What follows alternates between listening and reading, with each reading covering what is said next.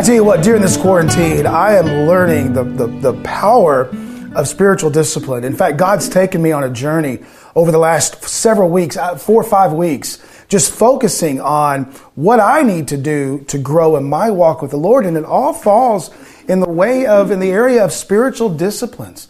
You know, what am I folks focusing on part of the week and then letting that go and doing something else? And, and, but there's, there's, there's victory I'm discovering in making it a practice. You know, we only get good at something by practicing. If you're an athlete, you're good at that because you've gone out in the yard and you've thrown the ball with someone or you, you've, you've hit it to yourself against a wall, baseball or whatever it might be.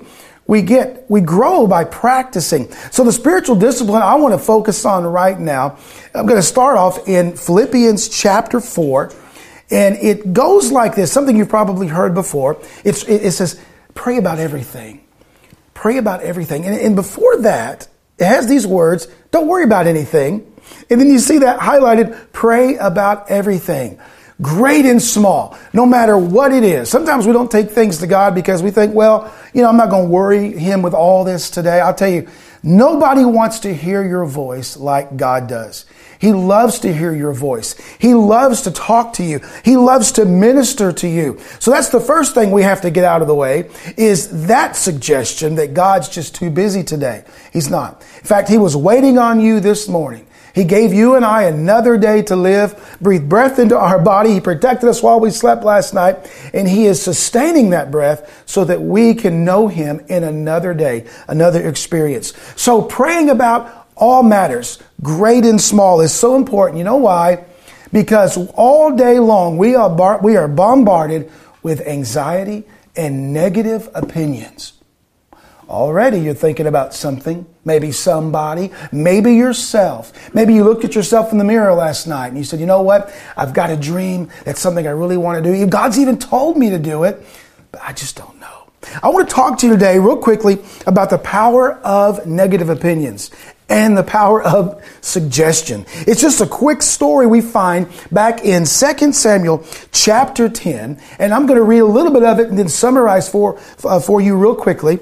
And it's in 2 Samuel chapter 10, verses 1, and I'm going to read through verse 5, okay? So, King David has assumed the throne, and a tragedy has happened, in another army. In fact, it's one of their enemy armies. It's the Amorites. So in verse 1 of 2 Samuel chapter 10, it goes like this.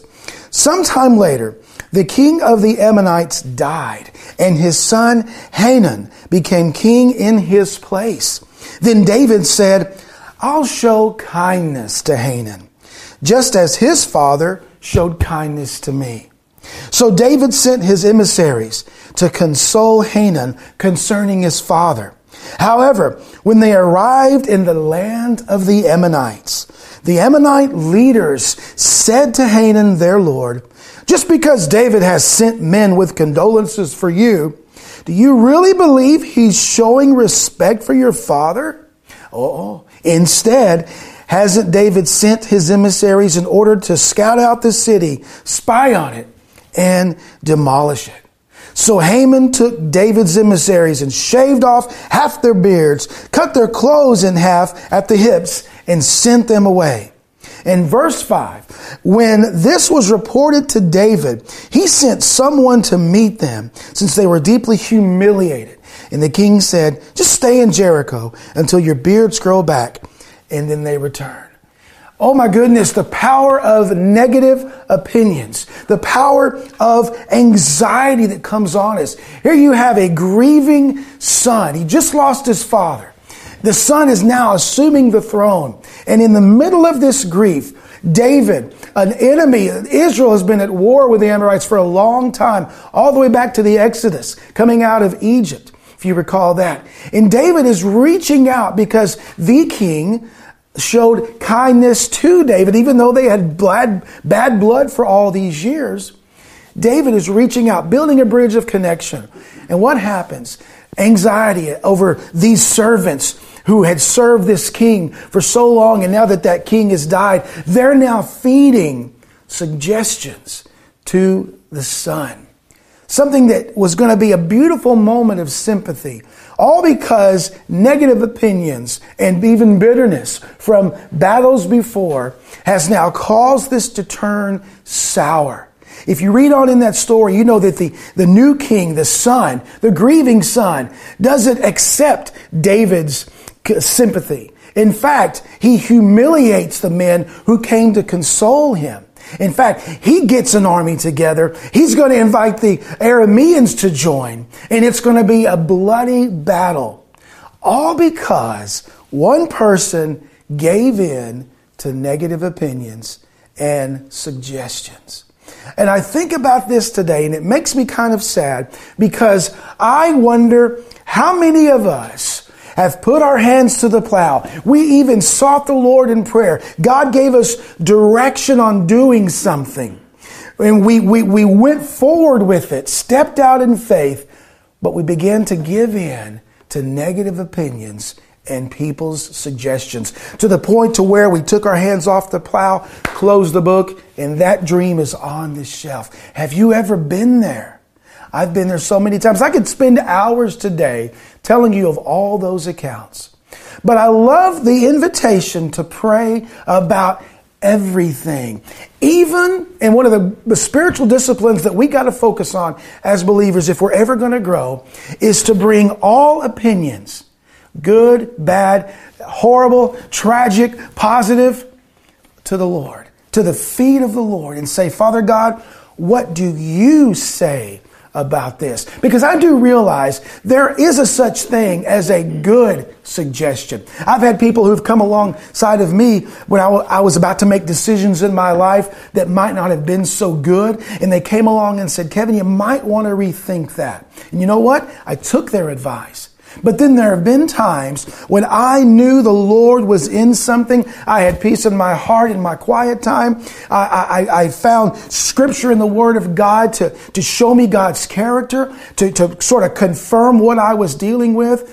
And then I got a little nervous because someone was in my ear. You see, we've got to protect our circle of influence. The number one circle of person in the circle of influence that we've got in our life must be the Lord Himself. The Bible teaches us that the Holy Spirit will lead us and guide us into all truth. That's concerning God's Word. That's also concerning the affairs of our life. So I want to encourage you right now. If you have put, closed the book of dreams and you've put that on the shelf, I want to ask you, is that because God told you to? Or are you giving in to the power of suggestion and negative opinions? It led to an all out war for Hanan. A little rumor turned into a, a, private conversation to the gathering of troops and involving a whole nother nation of people to where David had no choice but to gather his army to fight off these people. It was just going to be a simple bridge of sympathy, but turned into a war and a lot of bloodshed. How many of us can say, you know what? That's happened to me. I've not had to gather troops per se to fight a battle, but in my heart and in my mind, I've fought wars because I listen to ungodly counsel. I want to encourage you with that today. Take all matters to the Lord. Don't worry about it. Pray about everything, as Paul said in Philippians, all sizes, great and small. Take it to the Lord today. Father, I pray right now as we close, Lord, that, that this resonates with us in our spirit, that from this day forward, Lord, we won't consider one thing to be too small and not too great for you. Because you said in 1 Peter that we can cast everything on you because you care for us. So may we make that our spiritual discipline today to begin to understand you are Father and you are friend in Jesus' name. And nobody gives us greater counsel than you, the Lord, the Redeemer of our souls. I give you praise today for your word and your invitation for a peaceful life. In Christ's name, amen.